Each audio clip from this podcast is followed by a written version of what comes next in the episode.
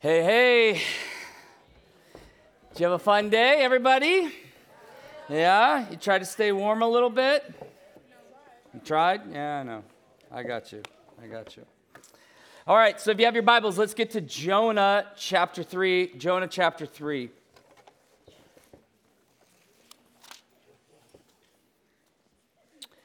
Jonah chapter 3, verse 1. Then, remember, he's just been vomited out of a fish. He's just repented. God, I'm, I'm, I'm going to go the way you want me to go. I'm going to do what you want me to do. So then the word of the Lord came to Jonah the second time, saying, Arise, go to Nineveh, the great city, and call out against, uh, call out against it the message that I tell you. So Jonah arose and went to Nineveh according to the word of the Lord. Now, Nineveh was ex- an exceedingly great city. It was actually the capital of Assyria. Three days' journey in breadth, Jonah began to go into the city, going only a day's journey, and he, and he kind of called out, uh, Yet uh, 40 days, and Nineveh shall be overthrown. The people, people of Nineveh believed God. They called out for a fast and put on sackcloth, which is what you would show in repentance, from the greatest to the least of them.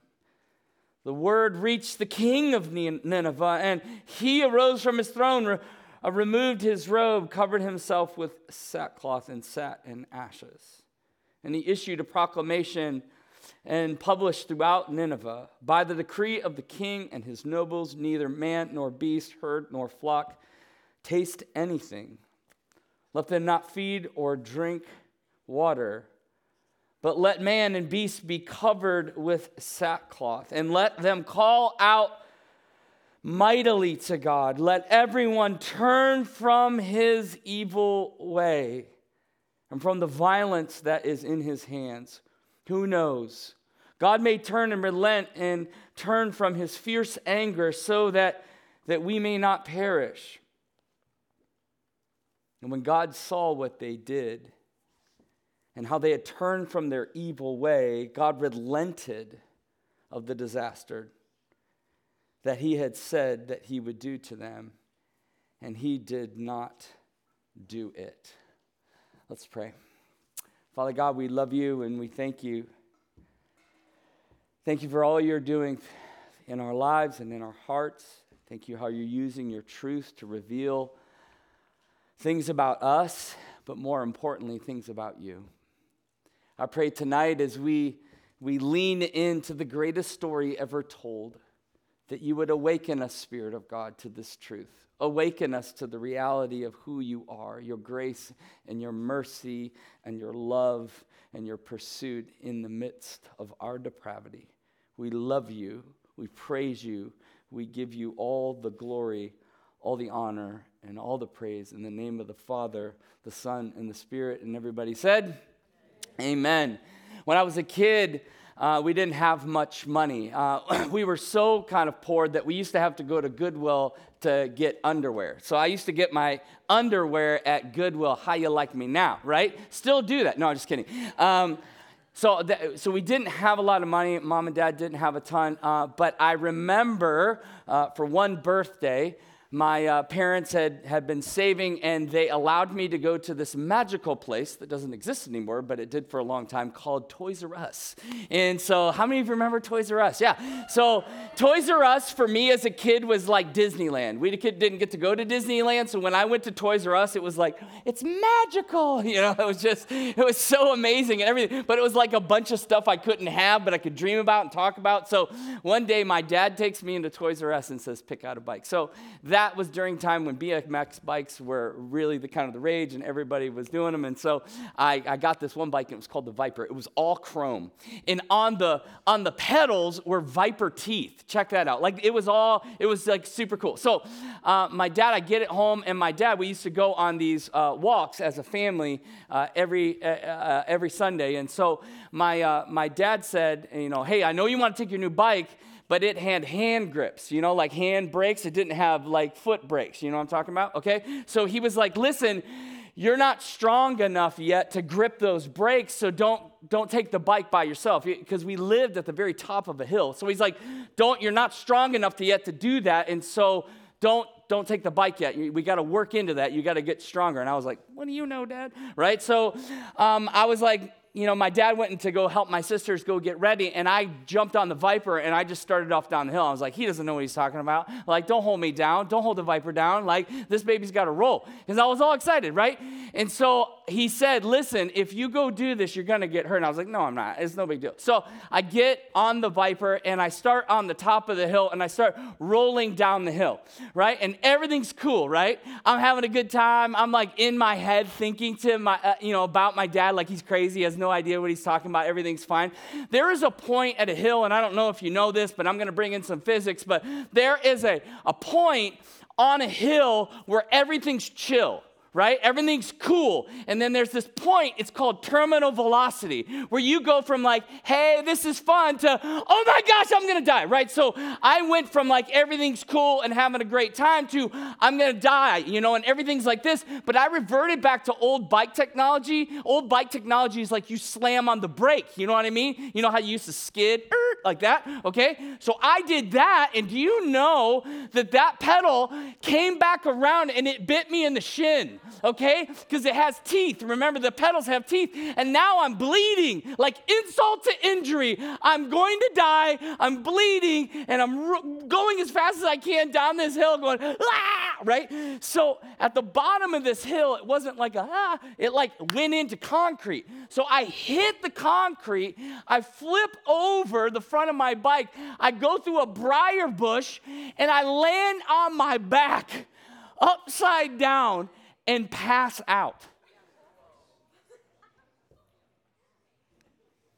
This is an interesting story that we find ourselves in here.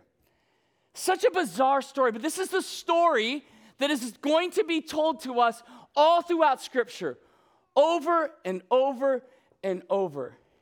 And something really important to come to understand that where Jonah fails, Jesus succeeds.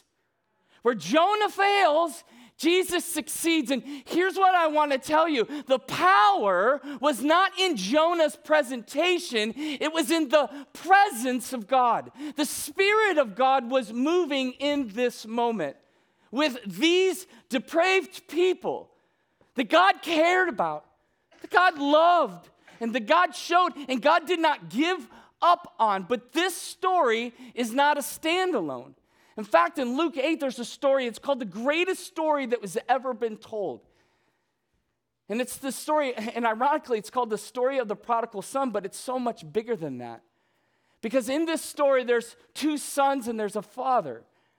And you have the one son, he's kind of the goody goody, right? He's got everything going on. He's great, right? He's a good kid. He does all the right things. He's the kid that's always going to dad, going, Dad, you see what I did? Dad, you see what I did? You see how I did that? You see how I did that good thing, Dad, Dad? And he's just waiting for his dad's approval. And dad's like, Good job, son. He's like, Yeah, I know. I did a good job, right? And then you got this other son that always feels held down by dad, right? He's just like, Dad doesn't get it. Dad doesn't know. Like he's always trying to prevent me. He's always, he's so safe. And he's telling me I can't do this. And he's always overprotective. And there's a whole world out there I want to experience, that I want to see. And so this prodigal son, comes to his father and says, I want what's mine. And he asks for his, a third of his inheritance, which essentially is what, here's what he says to his father I wish you were dead.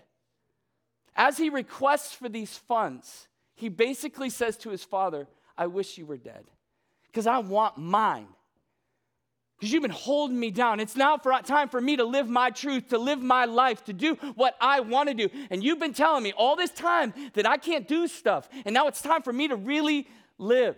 Now, in he, Jewish culture at the time, the father had every right to kill the son, right?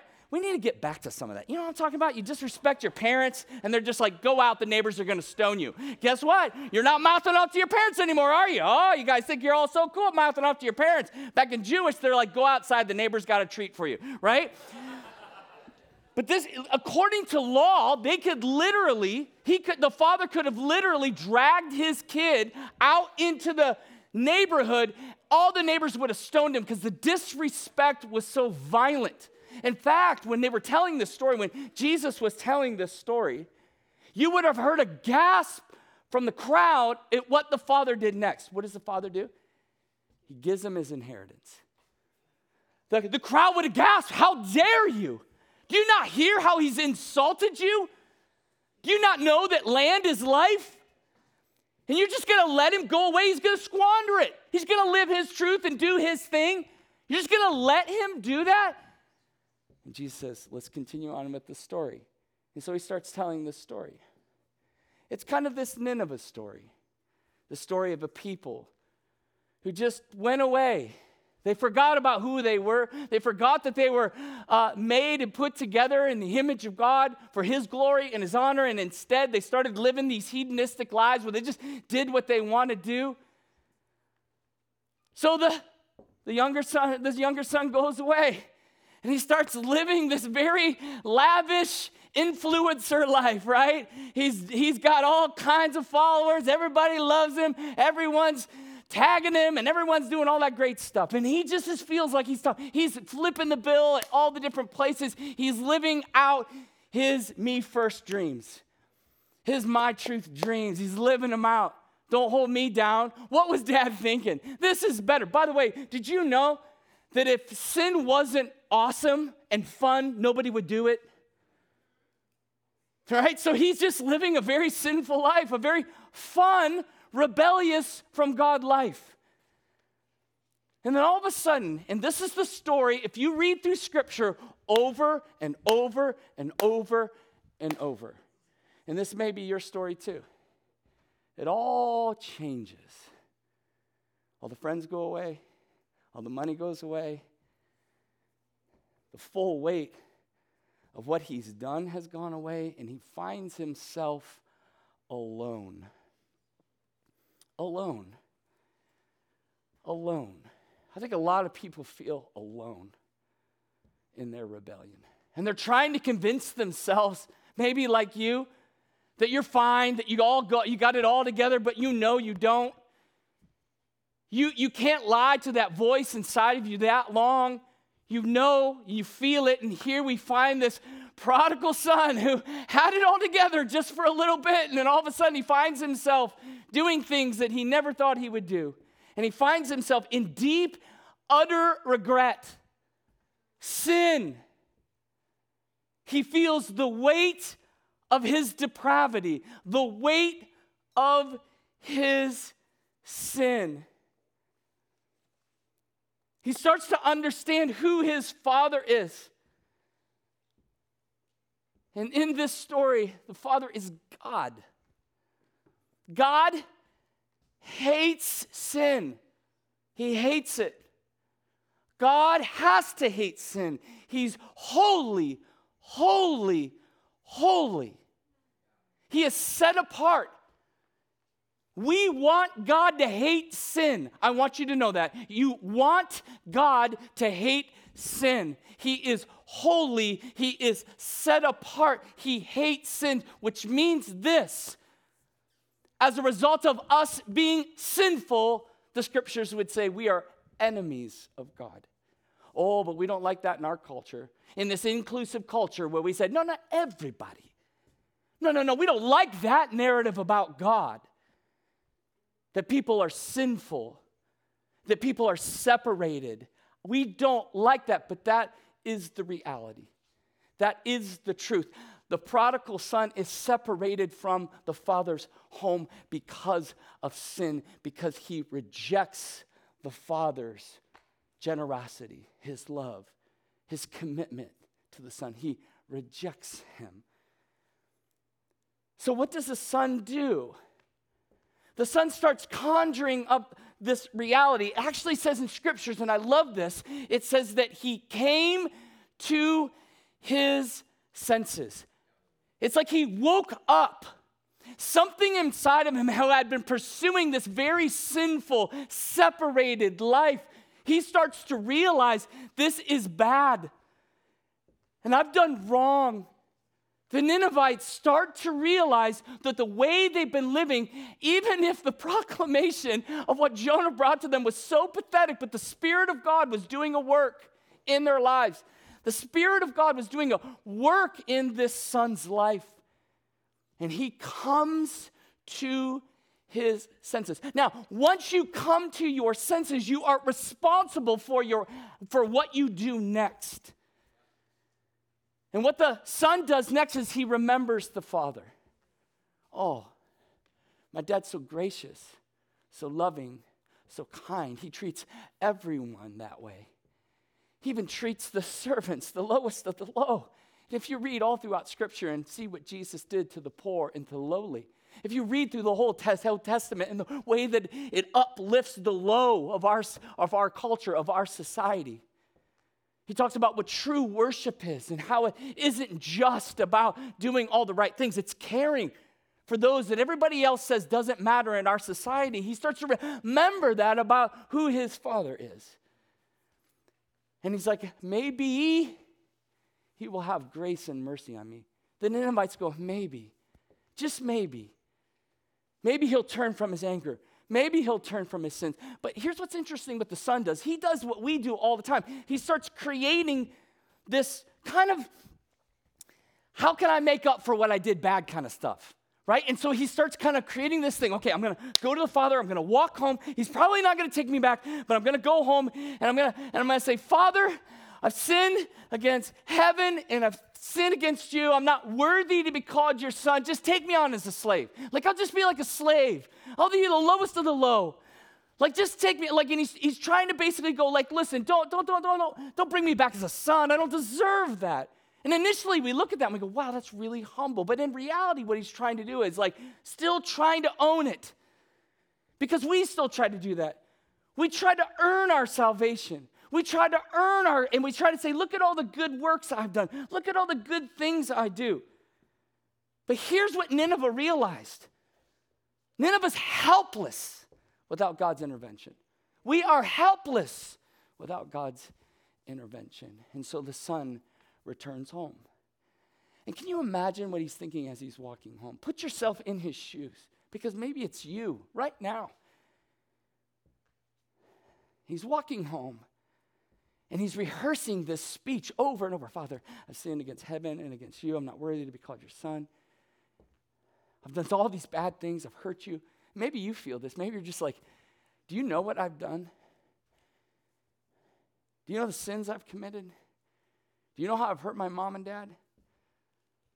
Do you know the thoughts I've thought, the words, the images I've seen? Like, there's no way that God wants me, that He could love me. And so he starts walking home and he's rehearsing this thing. He's come to his senses, but he's still not fully sure of who the Father is, and he comes home. And from a distance, he sees his dad. And what has his dad been doing? His dad's been waiting waiting. But the son's perception, you can almost feel it. His dad starts seeing his son come, and the father starts running towards the son, and he's thinking in his head, what? Oh no, he's gonna kill me, right? If you saw, if after you you you basically told your dad, I want you dead, and then you squandered all of his wealth and, and kind of told you, I'm just gonna do what I want to do, and now you come home and this dude starts running towards you, he's like, he's going to kill me. And so you're thinking, oh no, okay, just remember, just go through what you rehearsed. Okay, Father, I've sinned against heaven and against you. I'm not worthy to be called your son. And maybe he'll slow down, right? But he runs. And then what happens next is the father starts to hug him and embrace him and kiss him. And you can almost hear him go, no, no, no, stop. I don't deserve it. I don't deserve this love. I don't deserve this kiss. I don't deserve this care. I don't. And the father's like, I've been waiting for you. We missed you. I thought you were gone and you came home. We've been praying for you and believing that you would come to your senses, that the Spirit of God would intervene in your life and you would finally give up. Finally come to your end and realize that you can't earn my love. I bring you back freely. He completely denies this exuberant kind of thing that the son is trying to do to earn the father's love. He's like, I don't need that. You're home. And I love you. And I care for you. You're my son. And as I was laying there on the ground, I woke up because I passed out. And there was an old lady looking over me, and I thought, I knew it. Heaven's full of old people. I knew it. I knew it. Oh, man. And she was like, Are you okay? And I couldn't talk. And I turned my head and I looked up the hill. So I'm laying between two rocks and two trees. And I look up the hill and I see my dad running towards me. And I can only imagine in my mind how what he must be thinking, how angry he must be with me. And he didn't say a word. He picked me up. He carried me home. He pulled the thorns out of my flesh and never once pointed his finger in my chest and said, How dare you? He just loved me. Can I just tell you this? For God so loved the world that he sent his son Jesus to die for you. There has to be a sacrifice to appease the anger of God. There has to be a substitution. And as Jesus hangs on the cross for the sins of the world, he says, Father, forgive them. They don't know what they do. And then he pronounces out loud, Eli, Eli, Lama Sabachthani, my God, my God, why have you forsaken me? As he takes on the sins of the world. And then this mystical moment that we don't fully grasp, we just know because the Spirit of God is working in our hearts right now. That that's you and that's me, and He loves us, and He runs to us. He runs to you in your sin. He runs to you in your hurt. You are not too far gone. You are not too far gone.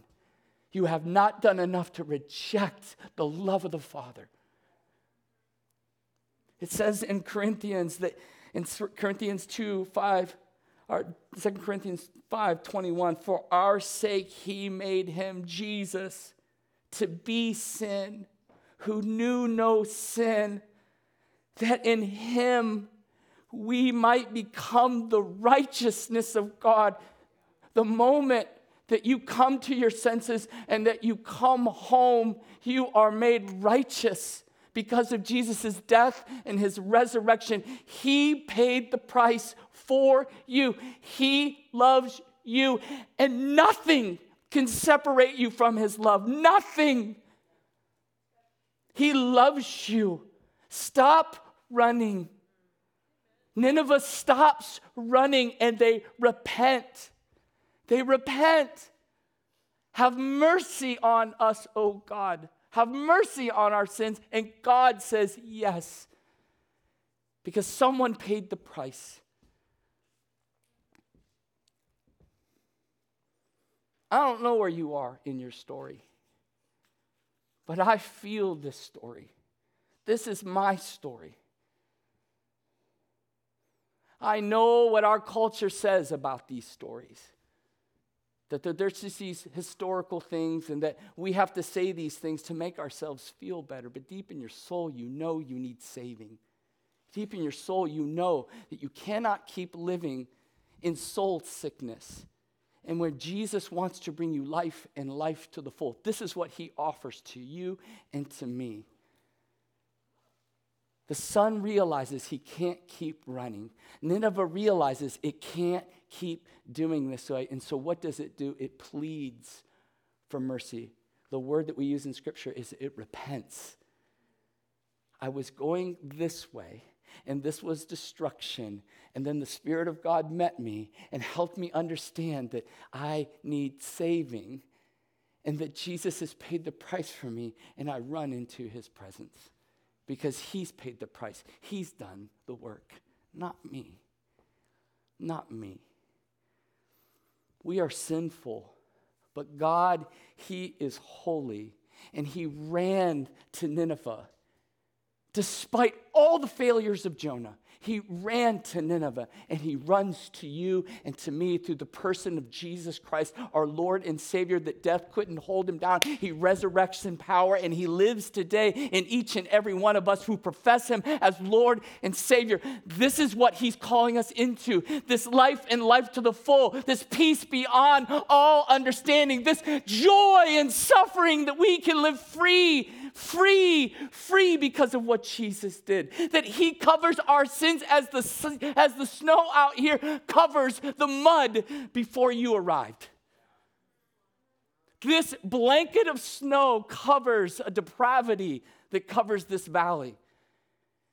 And it's a picture of what Jesus' death did for your sins. I told you about our daughter, Wasunta, in India.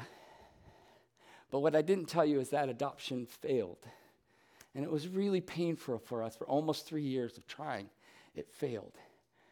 That broke our hearts. We weren't sure quite what to do with that. I told you about my son getting cancer.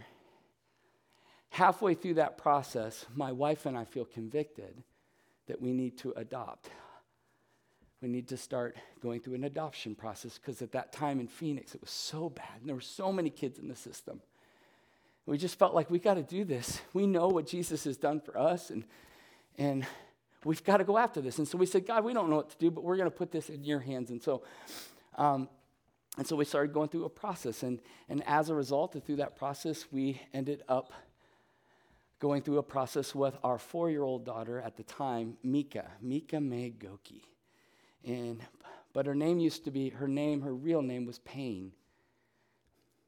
And so we brought Pain into our home and we fostered her for a period of time. And then after that, we went through a really amazing adoption process because African American and American Indian.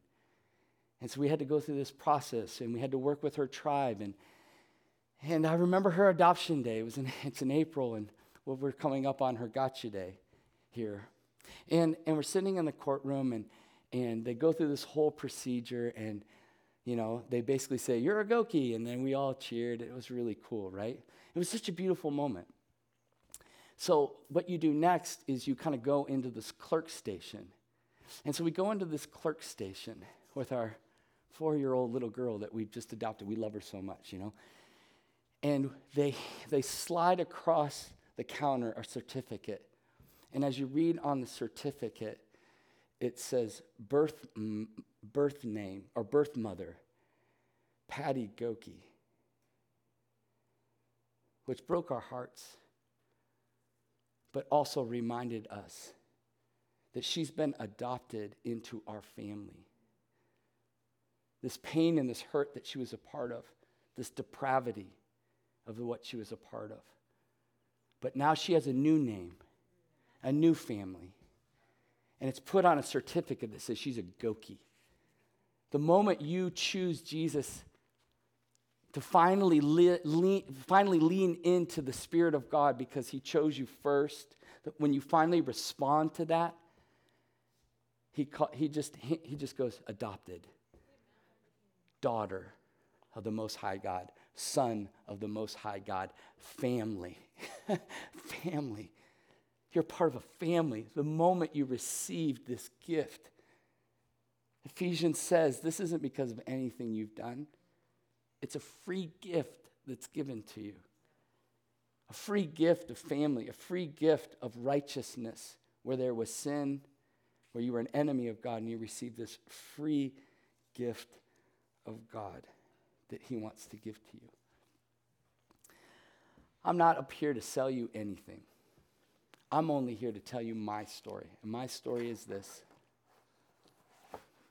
that I now have fully understand the, full, the weight of my sin and that it cost the Son, the sinless Son of God, his life. And he ran after me in the same way he ran after Nineveh. I, I get Nineveh. I am Nineveh. And he met me in that pain. And he met me in that hurt. And I said, I, I need you. As I told you in talk number one, If you don't know you're sinful, you'll never know you need saving. You have to finally come to the understanding that you can't do anything to earn heaven. And that's why Jesus had to step into your place as the perfect sacrifice. And that was the plan. It's always been the plan as a result of sin entering this God's good world. And he's inviting you into that same moment that you would respond to the Spirit of God's conviction in your heart right now. So here's what we're going to do I'm just going to have you in front of your peers. Scripture says, if you acknowledge me here on earth, I'll acknowledge you in heaven, which means this this is a bold moment. This is a moment where you want to respond to what you've heard. Now, some of you have made a commitment to follow Jesus. You don't need to do this over and over and over and over, right?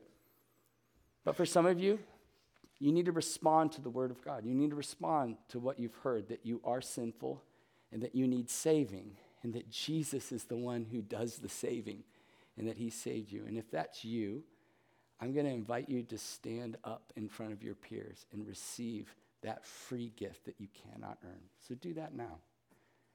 If you would like to respond to this truth, you can stand now in front of your peers.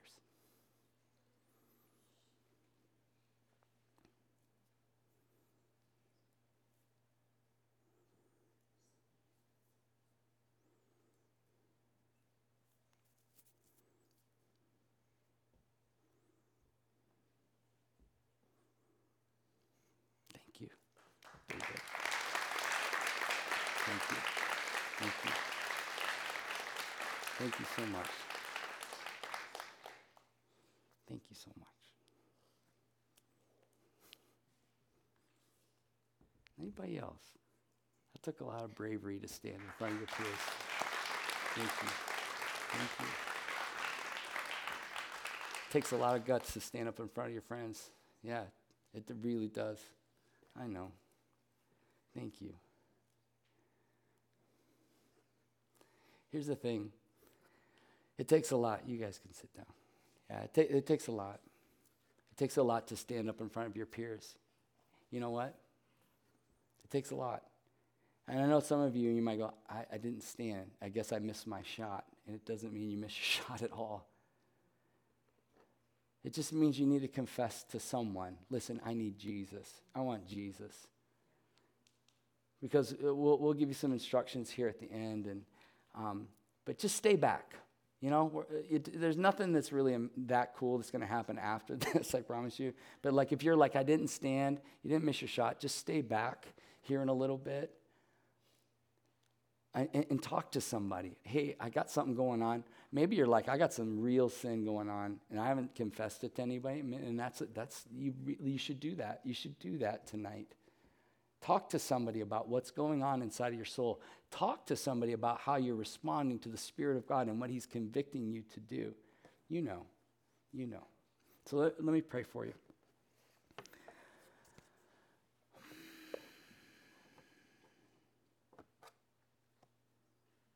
Hmm. Thank you, Heavenly Father, for this moment. You're working here. We, we sense it, we feel it. We're so grateful for your scriptures that it just recaps our lives.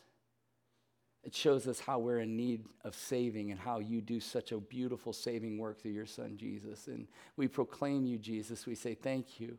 Thank you for being obedient under the cross so that we are now be called the righteousness of God. We're friends of God, sons and daughters of the Most High as a result of your sacrifice, your sinless sacrifice that we did not earn. It's a free gift, and we say thank you, and we celebrate you tonight. I pray for those that your spirit is, re- is convicting and they're wrestling. I pray that they would be bold and ask for help, ask to talk to somebody. Thank you for being so faithful to meet those who are asking, to meet those who are in need of saving. We love you. We thank you. We give you all the glory, all the honor, all the praise in the name of the Father, Son, and Spirit. Amen.